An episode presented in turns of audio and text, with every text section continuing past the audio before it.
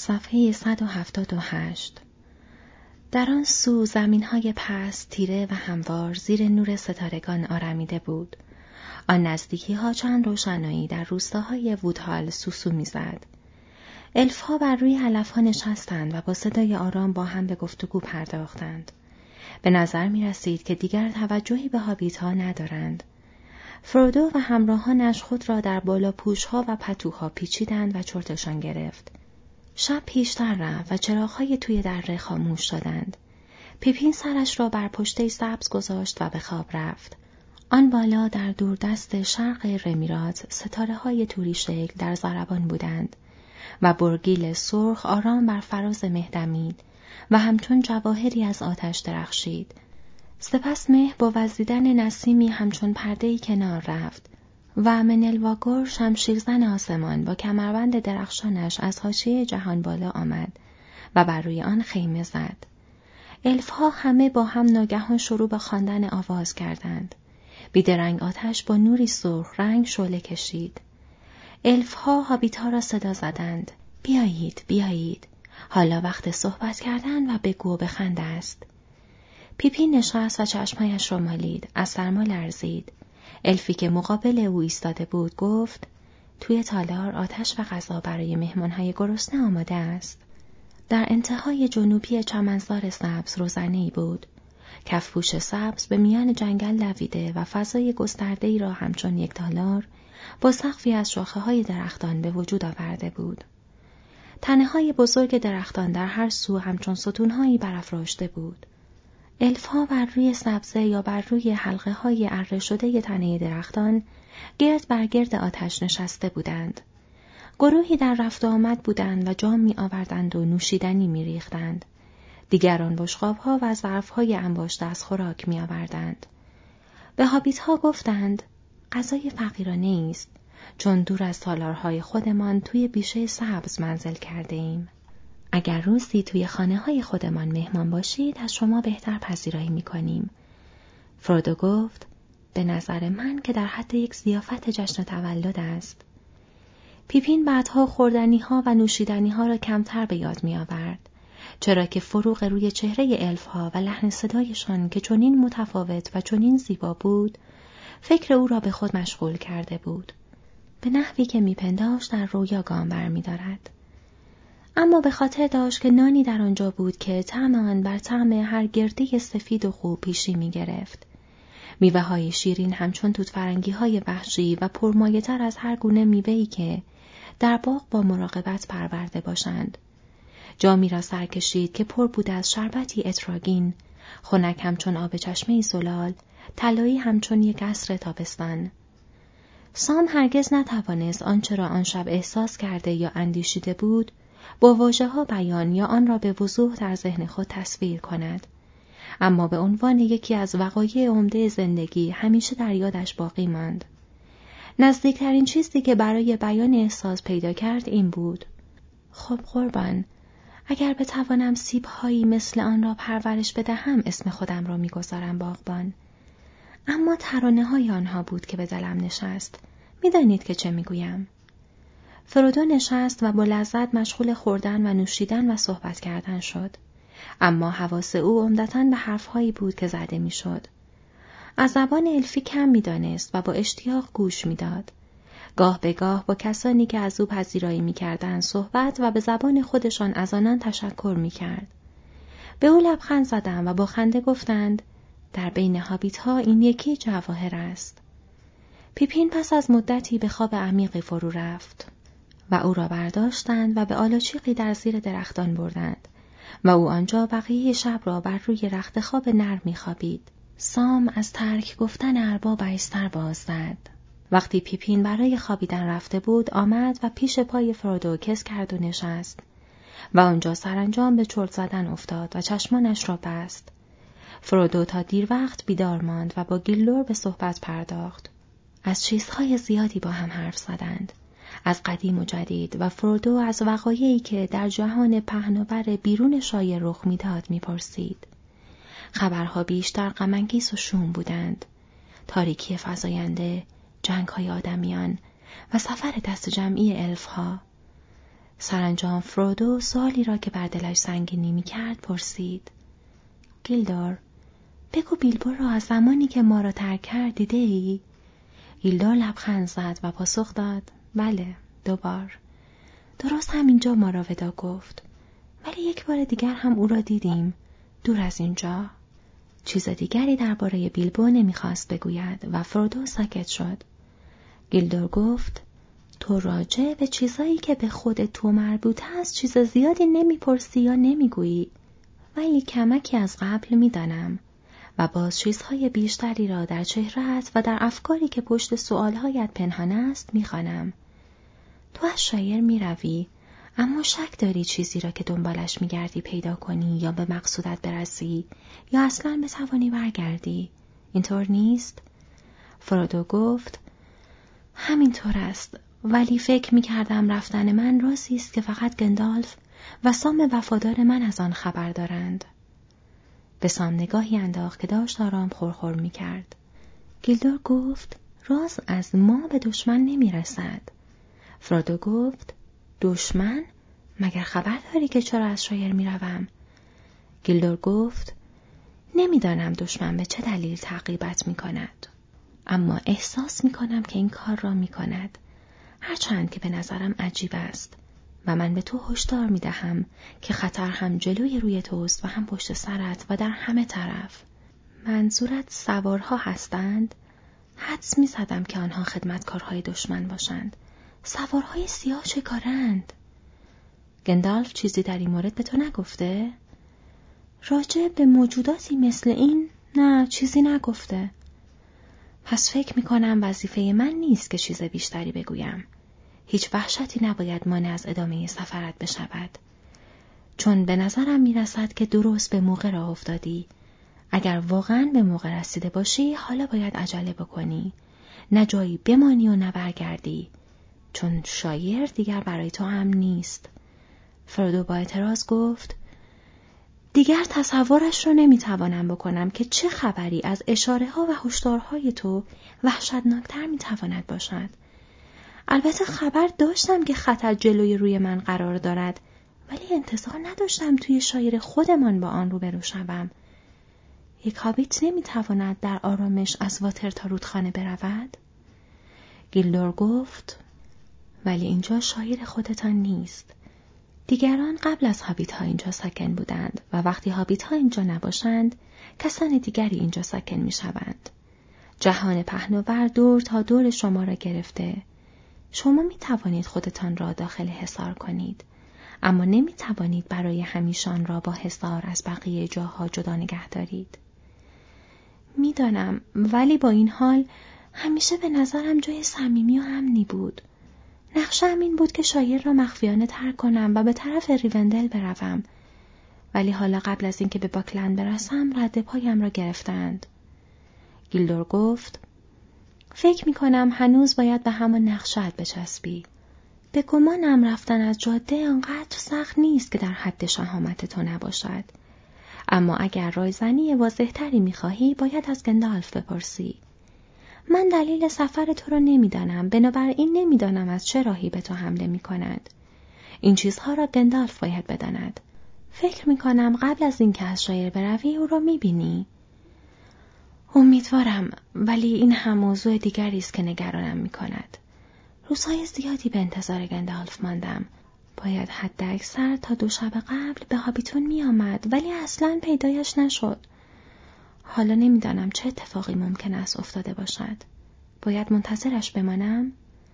گیلو لحظه ای ساکت بود سرانجام گفت خبر دلنشینی برای من نبود. اینکه گندالف دیر کند نشانه خوبی نیست. ولی گفتن در کار ساهرها فضولی نکنید. چون نکته سنجند و زود عصبانی می شوند. انتخاب با خودت است. بروی یا بمانی.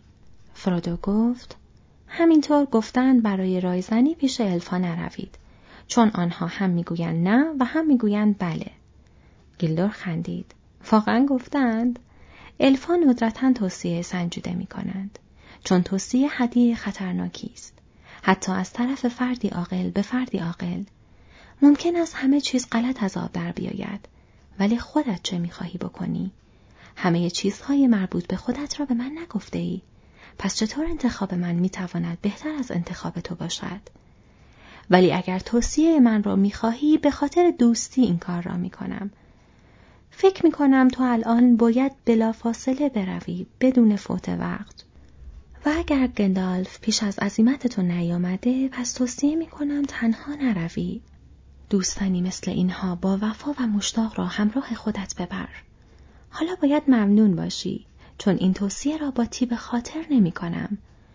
الفا کارهای خودشان را دارند و غم و قصه های خودشان را و کمتر توی کار هابیت ها یا دیگر موجودات روی زمین دخالت می کنند. راه های ما کمتر چو از روی تصادف و یا به قصد با هم تلاقی می کند. این ملاقات شاید چیزی بیشتر از تصادف صرف باشد. اما قصد برای من روشن نیست و می ترسم که چیزهای بیشتری بگویم. فرودو گفت من از ته دلم متشکرم اما امیدوارم روشن و واضح بگویی که سواران سیاه که هستند. اگر به توصیه تو عمل کنم ممکن است زمان زیادی گندالف را نبینم و باید بدانم چه خطری مرا تعقیب می کند. گیلدور گفت دانستن این موضوع بس نیست که آنها خدمتکاران دشمنند. از دستشان فرار کن. با آنها حرف نزن. آنها کینه توسند. و از من بیشتر نپرس. اما پیش از آن که کار به سرانجام خودش برسد دلم گواهی می دهد که تو فرودو پسر دروگو از این چیزهای اهریمنی بیشتر از گیلدر اینگلوریون خواهی دانست. البرید پشت و پناهت باد.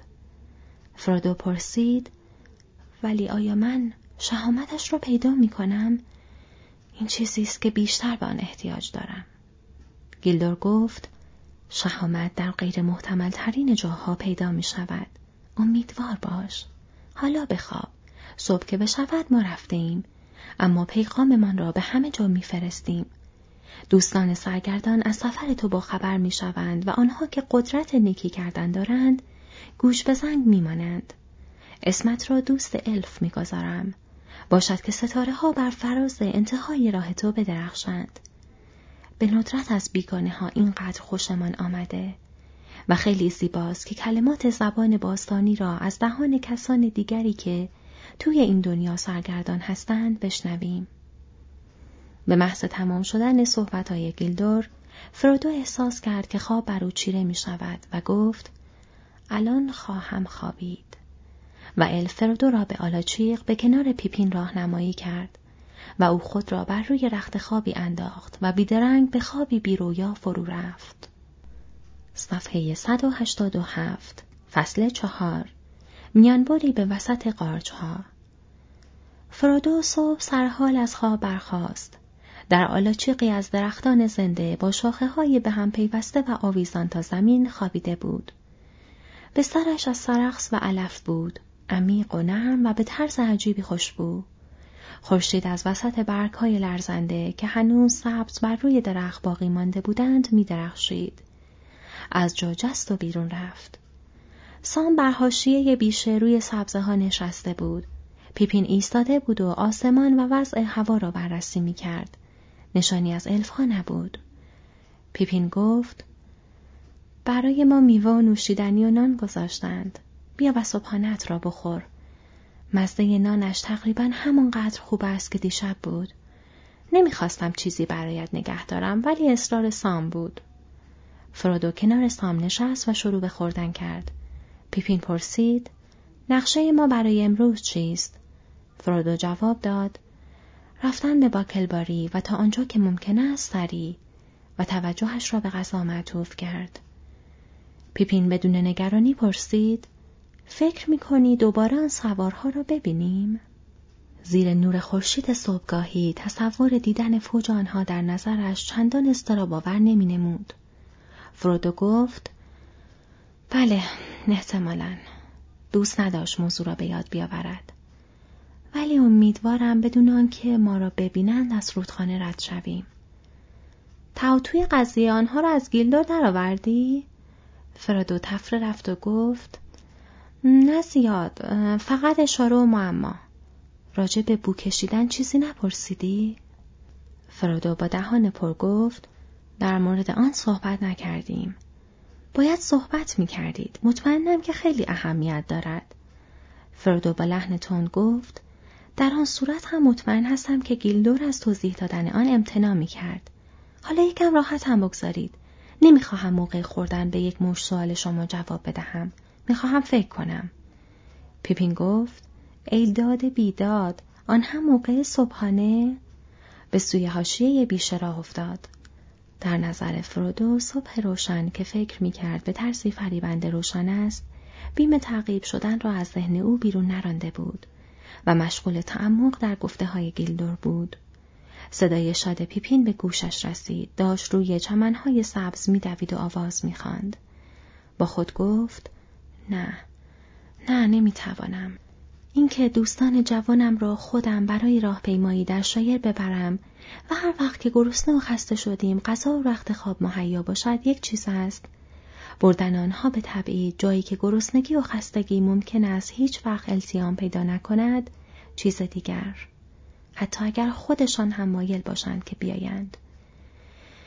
این میراث تنها مال خودم است. حتی فکر نمی کنم سام را با خودم ببرم. به سام گمگی نگاهی انداخت و دریافت که سام مراقب اوست. گفت خب سام نظر تو چیست؟ می‌خواهم تا آنجا که می‌شود هر چه سریعتر شایر را ترک کنم. در حقیقت اسمم را جسم کردم که اگر بشود حتی یک روز هم در کریک هالو نمانم. خیلی آلیس قربان. هنوز می‌خواهی که همراه هم بیایی؟ بله می‌خواهم. قضیه دارد خطرناک می‌شود سام. از همین الان خطرناک شده است. خیلی احتمال دارد که هیچ کدام از ما برنگردیم. سام گفت اگر شما برنگردی قربان منم بر نمیگردم. این که دیگر معلوم است. به من گفتند تنهایش نگذار. گفتم تنهایش بگذارم هیچ وقت چنین قصدی را ندارم. حتی اگر تا ما هم بالا برود با او می‌روم. گفتم و اگر هر کدام از آن سوارهای سیاه بخواهند جلوی او را بگیرند حسابشان با سامگمگی است آنها هم خندیدند. این آنها که هستند در مورد چه صحبت می‌کنی؟ الفا قربان دیشب کمی با هم صحبت کردیم. ظاهرا خبر داشتند که داریم می‌رویم. پس دیدم فایده ای ندارد که این کار کنم. آدم های محشری هستند. الفا را می‌گویم قربان محشر. فرودو گفت همینطورند. حالا که از نزدیک آنها را دیدی باز هم دوستشان داری؟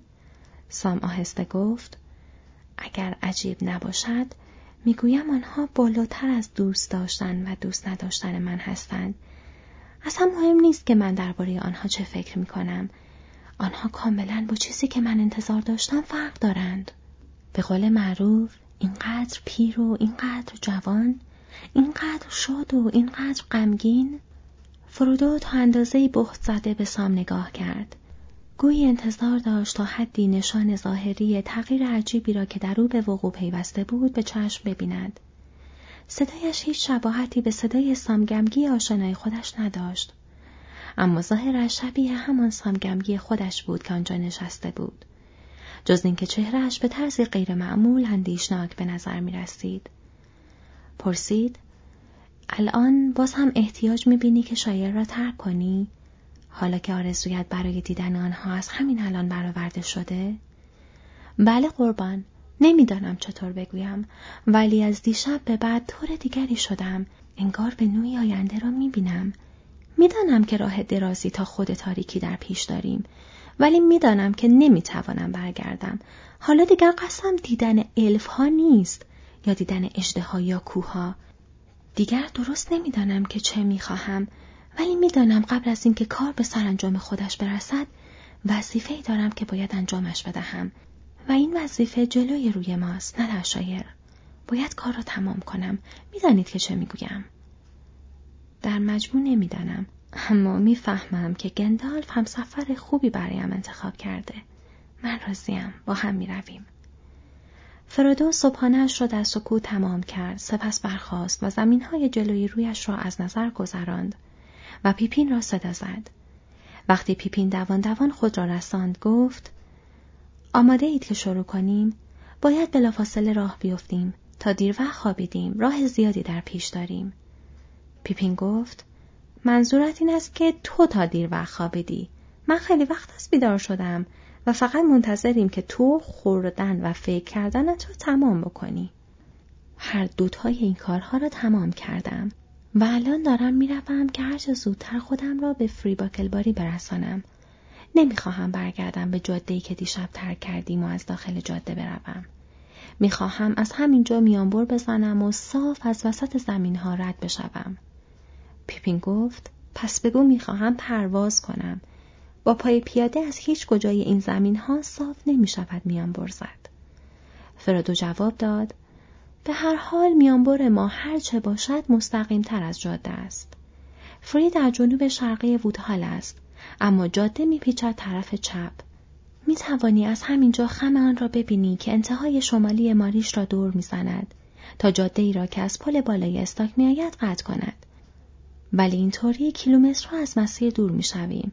اگر از این جایی که ایستاده ایم توی یک خط مستقیم به طرف فری برویم، یک چهارم راه را کوتاه کرده ایم. پیپین دلیل آورد. میان بر موجب تأخیرهای طولانی می شود. زمین های این دوروبر ناهموار است و پایین ماریش پر است از باطلاق و انواع دردسر. من زمین های این دور اطراف را می‌شناسم. اگر نگرانیت از بابت سوارهای سیاه هست، فکر نمی کنم مواجه شدن با آنها توی جاده بدتر از مواجه شدن با آنها توی بیشه یا مزرعه باشد. فرودو جواب داد پیدا کردن مردم توی بیشه یا مزرعه سختتر از پیدا کردنشان توی جاده است. در ضمن وقتی انتظار دارن توی جاده باشی احتمال آن هست که توی جاده دنبالت بگردند نه بیرون از جاده پیپین گفت بسیار خوب توی هر باطلاق و راهابی که بگویی دنبالت میآیم ولی سخت است من روی گذشتن از میهمانخانه ماهی طلایی Golden Perch در استاک قبل از غروب خورشید حساب کرده بودم بهترین آبجوی فاردینگ غربی را دارد یا قبلا داشت. خیلی وقت می شود آبجوی آنجا را مزه نکردم. فرودو گفت پس جای بحث نیست. میانبر ممکن است موجب تأخیر بشود ولی میهمانخانه تأخیر را طولانی تر می کند. به هر قیمتی که شده باید تو را از ماهی طلایی دور نگه داریم. می‌خواهیم قبل از تاریکی به واکلباری برسیم. سام تو چه می‌گویی؟ سام رقم تردید درونی و تأسف عمیق به خاطر از دست دادن بهترین آبجوی فاردینگ غربی گفت من همراه شما میآیم آقای فرادو. پیپین گفت پس اگر قرار است با جان کندن از میان باطلاقا و بوته ها رد بشویم همین الان راه بیفتیم. به همین زودی هوا تقریبا به همان اندازه روز پیش گرم شده بود. اما ابرها کم کم از غرب فرا می رسیدند ظاهرا احتمال داشت که باران ببارد. با تقلا از شیب تون و سبز یک سر و شیبی پایین آمدند و داخل درختان انبوه آن پایین فرو رفتند. مسیرشان را به نحوی انتخاب کرده بودند که وودهال در سمت چپ آنان قرار می گرفت و به صورتی اوریب از میان بیشه میگذشت که به صورتی انبوه زل شرقی تپه را پوشانده بود تا آنکه به زمینهای مسطح آن سو برسد. سپس صرف نظر از چند نهر و پرچین که راهشان را سد می کرد، می توانستند مستقیم به طرف فری که در زمین های باز قرار داشت بروند. فرودو حساب کرده بود که باید هجده مایل در خط مستقیم پیش می رفتند. به زودی دریافت که بیشه انبوهتر و متراکمتر از آن است که به نظر می آمد. از میان بوته های به هم تنیده زیر درختان راهی وجود نداشت و آنان زیاد سریع نمی توانستند پیش بروند. وقتی با تقلای بسیار خود را به انتهای سراشریبی رساندند جویباری را یافتند که از تپه های پشت سر در بستر عمیقش با دیواره های پرشیب و لغزنده و بوته هایی که روی آن را گرفته بود به سمت پایین جریان داشت. به طرز ناراحت کننده ای مسیری را که برگزیده بودند قطع کرده بود. نمی توانستند از روی آن بپرند و در واقع بدون خیز شدن و خراش برداشتن و توی گل رفتن از آن بگذرند. ایستادند و ماندند که چه بکنند. پیپین لبخند تلخی زد و گفت خانه اول. سامگمگی نگاهی به پشت سر انداخت. از میان روزنی در میان درختان منظره قله سراشیبی سبزی را دید که از آن پایین آمده بودند. در حالی که به دست فرودو چنگ میانداخت گفت نگاه کنید همگی نگاه کردند و روی یال بلند بالای سرشان با پس ای از آسمان اسبی ایستاده را دیدند. کنار آن آدمی با هیئت سیاه ایستاده بود. بلافاصله از فکر برگشتن منصرف شدند. فرودو جلو افتاد و با سرعت به میان بوته های انبوه جویبار شیر زد. پیپین گفت وای هر دوی ما حق داشتیم. میانبر ما از اول پرپیچ و خم بوده ولی درست به موقع پناه گرفتیم. گوشهای تو تیز هستم. ببین صدای آمدن کسی را میشنوی؟ بی حرکت ایستادند و همچنان که گوش می‌کردند نفسهای خود را حبس کرده بودند. اما صدای تعقیب به گوش نمی رسید. سام گفت گمان نکنم بخواهد اسب خودش را از آن سر و شیبی پایین بیاورد. ولی حدس می‌زنم که خبردار شده ما پایین آمده ایم. بهتر از راهمان را ادامه بدهیم. ادامه دادن راه روی هم رفته آسان نبود. باید کوله هاشان را حمل می کردند و بوته ها و تمشک های جنگلی اکراه داشتند از اینکه به آنان راه بدهند.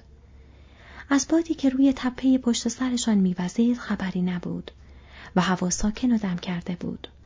وقتی سرانجام راهشان را به زور به سوی زمین نسبتا باز میگشودند گرمشان بود و خسته بودند و سرتاپا خراش برداشته بودند و دیگر از راهی که در پیش گرفته بودند مطمئن نبودند.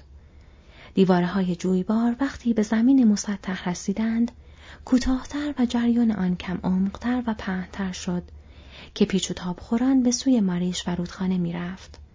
پیپین گفت ای وای اینجا نهر استاک است.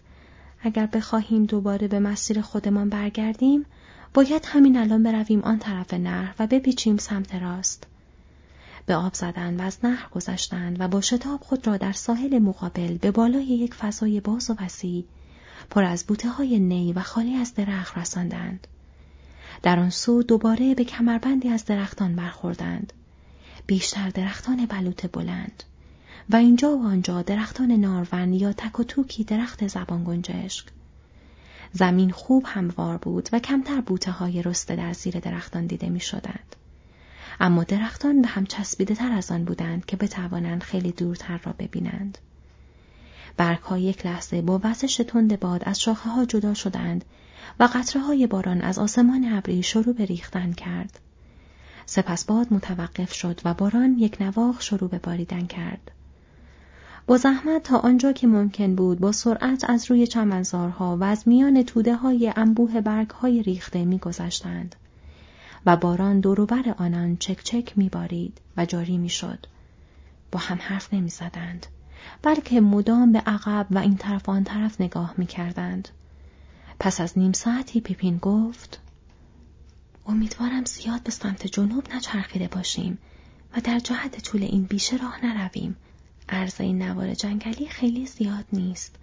باید بگویم در پهنترین جا بیشتر از یک مایل نیست و باید تا به حال از آن گذشته باشیم. فرودو گفت خوب نیست که شروعمان با زیگزاگ باشد. این کار اوضاع ما را بهتر نمی کند. اجازه بده راهمان را همینطور ادامه بدهیم. هنوز مطمئن نیستم که بخواهم دوباره به فضای بدون درخت برسیم. آنان دوبار حدود دو سه مایل راه رفتند. بعد خورشید از میان ابرهای پاره پاره درخشیدن گرفت و از شدت باران کاسته شد. اکنون روز از نیمه گذشته بود و آنان احساس می کردند که وقت نهار شده است. زیر یک درخت نارون ایستادند. هرچند برگهایش سود به زردی گراییده بود، اما هنوز انبوه برگهایش زمین زیر پای آن را کاملا خشک و محفوظ نگه داشته بود.